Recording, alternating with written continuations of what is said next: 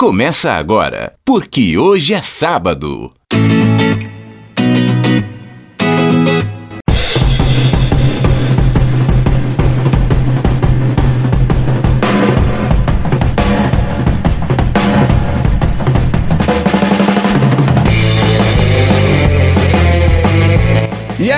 Bom dia para você que é de bom dia, boa tarde para você que é de boa tarde, ótima. Ótima noite para você que nos acompanha agora nos bytes da internet. É o programa, é o podcast, porque hoje é sábado, deste sabadão, dia 25 de janeiro de 2020. Eu sou Fabiano Frade e a partir de agora vamos com os principais destaques da semana. O que rolou na semana, agora, no Porque Hoje é Sábado.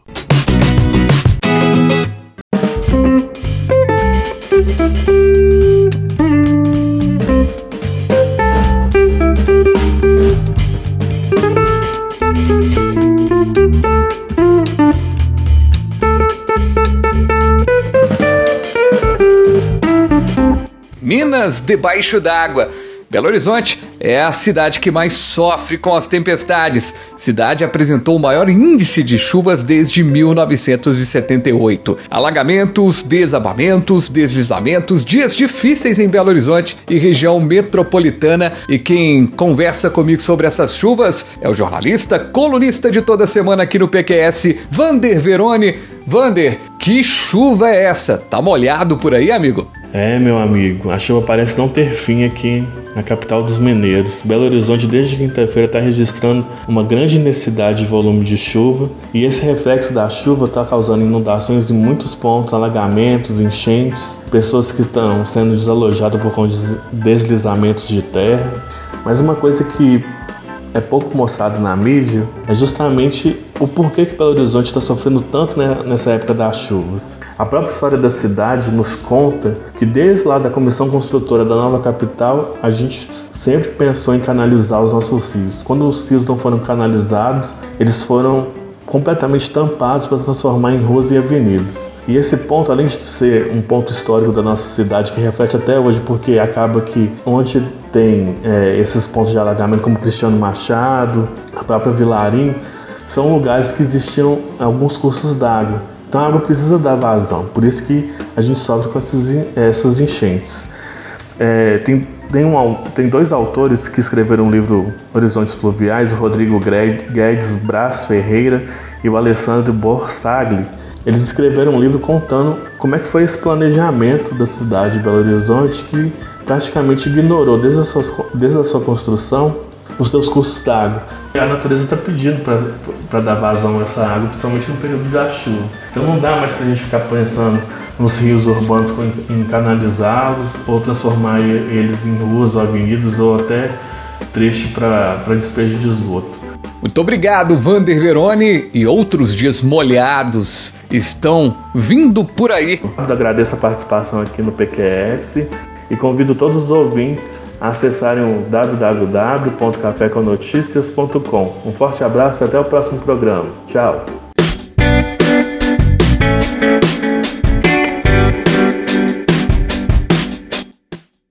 Vale sabia de tudo e não fez nada para evitar a tragédia de Brumadinho. É o que diz a denúncia do Ministério Público de Minas Gerais contra a mineradora Vale, a empresa alemã de inspeções e certificações e 16 pessoas por crimes relacionados ao rompimento da barragem 1 da mina Córrego do Feijão, em Brumadinho. Entre elas está Fábio Schwarzman, ex-presidente da mineradora. O rompimento da barragem da mina deixou 259 19 mortos e 11 pessoas continuam ainda desaparecidas. Mas se os vilões ainda precisam de um fim melhor, vamos aguardar aí essas denúncias. Algo marcante foi a ação de heróis que não usam capas, mas sim uma farda laranja fluorescente. Dessa gente que acredita na conquista do impossível.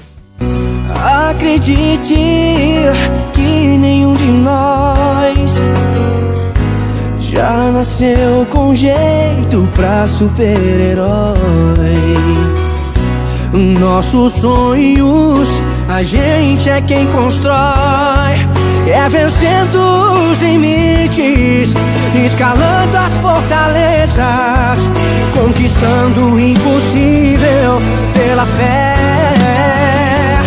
Linda música, conquistando o impossível, pra gente conversar agora sobre este rompimento da tragédia de Brumadinho e a ação do Corpo de Bombeiros. Campeão, vencedor. Essa fé que te torna imbatível, mostra o seu valor. Muito bem, gente. Nesse sabadão, dia 25 de janeiro, aqui no Porque Hoje é Sábado, uma lembrança triste esse dia. Fazendo um ano da tragédia de Brumadinho. Mas o fato é que tem uma corporação que ganhou o mundo com esse trabalho lá em Brumadinho, que foi o Corpo de Bombeiros. Inclusive, tenho um prazer de receber aqui no Porque Hoje é Sábado o Tenente Douglas Constantino. Tenente, como é que a gente resume o balanço que a gente faz de um ano de operações desses bravos soldados guerreiros que estão lá em Brumadinho ainda em busca de vítimas? Estamos aí a um ano da maior operação de busca e salvamento na história do Brasil. Falamos isso em se tratando de quantidade de pessoas trabalhando no local, de militares, civis, voluntários, etc. E também da complexidade que toda a operação envolve. São vários órgãos e instituições envolvidas em toda essa operação. Nossos homens, cerca de 90 bombeiros militares militares todos os dias estão lá fazendo busca às vítimas que nós carinhosamente chamamos de joias, a exemplo dos familiares dessas pessoas. Estamos lá incessantemente nessas buscas, eh, passa Natal, Ano Novo, todos os dias estamos lá trabalhando em busca de um conforto para esses familiares, em busca ali de encerrar esse ciclo da vida que faz parte para todos nós. Tenente, muita gente deve ter perguntado já para o senhor, né? Quando é que vai terminar a busca? Quando é que vai terminar a busca? Não temos um prazo, uma data definida até o momento para uh, encerramento da Operação Brumadinho. O principal foco nosso é encontrar as 11 joias. Então nós vamos em busca até da última joia. É importante ressaltar também que as condições do ambiente podem dificultar ainda mais as buscas, tendo em vista várias interferências do clima, da própria situação do rejeito, do tamanho da área envolvida, e assim, se os órgãos envolvidos entenderem que não existe mais condições técnicas e práticas ali de localizar as próximas vítimas, é um momento também de encerrar. Entretanto, não temos essa data definida e o Corpo de Bombeiros insistirá em localizar até a última joia. Mas a cada dia fica mais difícil encontrar essas joias, né, doutor? São vários aspectos envolvidos durante essa busca. É uma dificuldade de progressão no local com um período chuvoso, por exemplo, progressão e acesso tanto das máquinas quanto também dos nossos homens e mulheres que estão lá diretamente nas buscas. Há um ano já de localizar as vítimas. A área ela é muito extensa, para se ter uma ideia, é em torno de 10 quilômetros desde o local onde teve o rompimento até a proximidade com Paraupeba. Se contarmos o contorno da mancha ali que envolve os rejeitos são 32 quilômetros, então é uma área muito extensa para ser localizado. Nessa semana nós estamos completando aí cerca de 96% da área de rejeito envolvida até uma profundidade de 3 metros. Então, assim, se considerarmos essa profundidade, até 3 metros, já vistoriamos aproximadamente 96% de todo o rejeito. Finalizado o 100%, iremos para uma próxima etapa, que é buscar por essas joias em até uma profundidade de 6 metros, por exemplo. Maravilha. Tenente, muito obrigado por esse papo aqui no Porque Hoje é Sábado, esse podcast que é legal porque a gente fala das coisas que acontecem durante a semana e a gente não poderia deixar de falar deste assunto e parabenizar o Corpo de Bombeiros por todo o trabalho. Eu sei que eu estou falando aqui, quem está me ouvindo gostaria de falar também. Muito obrigado a vocês do Corpo de Bombeiros por todo o trabalho, porque a gente vê em vocês um pouquinho de esperança. Poxa, a coisa tá difícil. A tragédia foi grande, mas os homens estão lá, estão trabalhando. Parabéns pelo trabalho de vocês. Nós que agradecemos a toda a população mineira por confiar no Corpo de Bombeiros Militar de Minas Gerais falamos que podem sempre contar conosco. Nas buscas em Brumadinho, em todos os locais dessa Minas Gerais, a população pode sempre contar com o Corpo de Bombeiros. Importante ressaltar que a Operação Brumadinho, ela envolve aí um número muito grande de instituições e gostaríamos de destacar aqui, por exemplo, não só a atuação da, do Corpo de Bombeiros Militar, mas também da Polícia Militar, da Polícia Civil, da Defesa Civil. Esses quatro órgãos, assim como outros envolvidos, demonstraram e demonstram uma maturidade institucional muito grande no tratamento desta operação, em que cada instituição ela respeita os seus limites e também respeita a atuação das outras instituições. Então, Minas Gerais hoje ela é um exemplo exemplo de gestão de desastre, gestão de operação de uma complexidade como essa de Brumadinho. Porque hoje é sábado. Ela nem vem mais pra casa, doutor, ela odeia meus vestidos. Minha filha é um caso sério, doutor, ela agora está vivendo com esse tal de rock and roll. Rock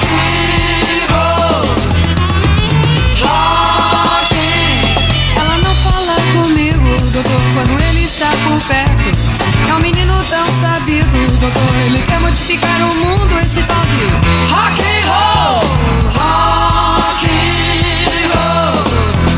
Esse tal de rock and roll é proibido. Pois é, o edital do Prêmio de Apoio a Bandas de Música 2020, divulgado essa semana pela Funarte, Fundação Nacional de Artes, proíbe a participação de bandas de rock. Apesar de prever a distribuição de instrumentos de sopro, o edital só restringe conjuntos de rock. Antes de assumir o cargo de presidente da Funarte, o maestro Dante Mantovani disse em um vídeo publicado no YouTube que o rock leva ao aborto e ao satanismo. Ah, fez sexo desenfreadamente, tenho a, a gravidez indesejada. Então, aí o aborto. Entra o aborto, entra o sex lib, entra as drogas e o que que é, uma coisa ativa a outra, né? Na verdade assim, o rock ativa a droga que ativa o sexo. Ah, para. É muita doideira. Se o corpo estremece e já não consegue parar. Se o som se espalha na pele fazendo suar. Se o ritmo é quente, bate que bate com emoção. Te abraço, te roço, te esfrego, te sujo então. A fruta é madura e da árvore não vai cair. A roupa lambuza de um jeito que é bom repetir. Me chama que eu vou, Sidney Magal, a rainha da sucata, a 200 mil vezes Helena de Manuel Carlos, a noivinha do Brasil, enfim, Regina Duarte engata romance com o governo Bolsonaro. E o final dessa novela é que a atriz famosa será secretária de uma pasta que era ocupada por nazista. O presidente Jair Bolsonaro disse que a nomeação da atriz para assumir a Secretaria Nacional de Cultura deve acontecer na próxima semana, quando ele retorna de uma viagem que fez à Índia. Esse retorno deve acontecer no dia 28. A atriz foi convidada para assumir a Secretaria Nacional de Cultura no final da semana passada, logo após a demissão de Roberto Alvin. O detalhe é que uma reportagem da Folha de São Paulo trouxe uma informação de que, mesmo sem confirmação ali nas conversas e tudo mais, as despesas da atriz global foram pagas pelo dinheiro público. Bem complexa essa situação. Eu não sei nem o que dizer sobre essa secretaria. No início do governo, muito se falou em acabar com a secretaria, com o Ministério de Cultura. Sei não, viu? Tô achando que tá bom para acabar mesmo. Deixa a cultura para quem sabe mesmo fazer, para as pessoas que estão na raça mesmo fazendo, porque dessa gente tá difícil esperar algo que seja bacana, hein? Enquanto flerta com a rainha da sucata, Bolsonaro tem relação estremecida com até então intocável Sérgio Moro. Ou não está? Fato é que essa novela está mais agitada do que a outra, viu? O presidente Jair Bolsonaro afirmou na última sexta-feira que está descartada a possibilidade de desmembrar o Ministério da Justiça comandado por Sérgio Moro. O detalhe é que um dia antes ele disse exatamente o contrário, que estuda a possibilidade de recriar o Ministério da Segurança Pública e que atualmente é responsável por essas áreas. Vamos ouvir o presidente. Lógico, o Moro deve ser contra, né? Mas é estudado por demais ministros. Temos que ver como é que se comporta esse setor da sociedade para poder melhor decidir. E se for criado, daí ele fica na justiça. Era o que era inicialmente. Tanto é que quando ele foi convidado, não existia ainda essa, essa modulação, né? De fundir com o Ministério da Segurança. A situação tá bem complicada, hein? Tô achando que o Bolsonaro e o Moro já não tem aquela relação estreita de antigamente. Será que foi o fato do Moro querer muito atacar a corrupção? Sei não, hein? Se eu quiser fumar, eu fumo. Se eu quiser beber, eu bebo. Eu pago tudo que eu consumo com suor de meu emprego.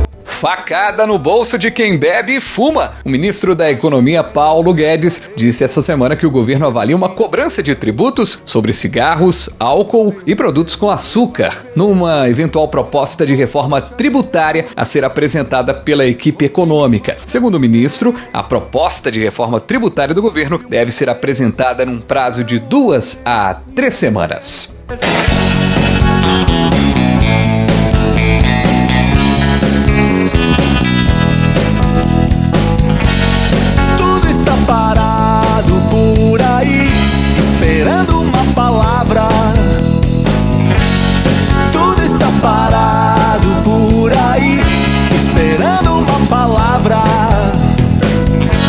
Vírus coloca o mundo em alerta. Coronavírus. Esse é o nome da doença que tem causado pânico na Ásia. Pelo menos 25 mortes, 835 casos confirmados e mais de mil casos suspeitos, segundo informações da agência estatal chinesa. Relatos da doença foram identificados em ao menos outros oito países, como Estados Unidos, Japão e Tailândia. O novo vírus é apontado como uma variação da família coronavírus. Os primeiros coronavírus foram identificados em meados da década de 1960, de acordo com o Ministério da Saúde. Ainda não está claro como ocorreu a mutação que permitiu o surgimento do novo vírus.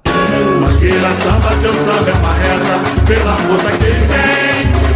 Mangueira, pecado, mas Jesus não estaria do lado da intolerância. Este é o mote do samba enredo A Verdade Vos Fará Livre, da Mangueira, que vai para a avenida neste 2020.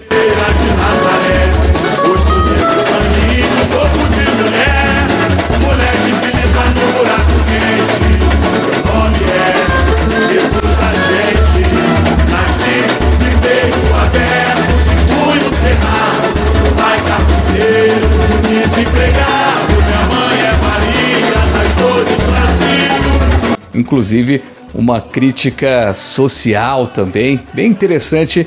E a gente termina com o samba enredo da Mangueira. Inclusive gerou fake news, é, algumas pessoas falando que a Mangueira estava desrespeitando Jesus Cristo, que nada. Ouça um pouquinho do samba enredo que você vai entender que, na verdade, a mensagem clara, direta, Jesus está em todos os lugares. Grande abraço e a gente volta na próxima semana com mais um Porque Hoje é Sábado e a gente encerrando a edição 0026. Um abraço para todo mundo.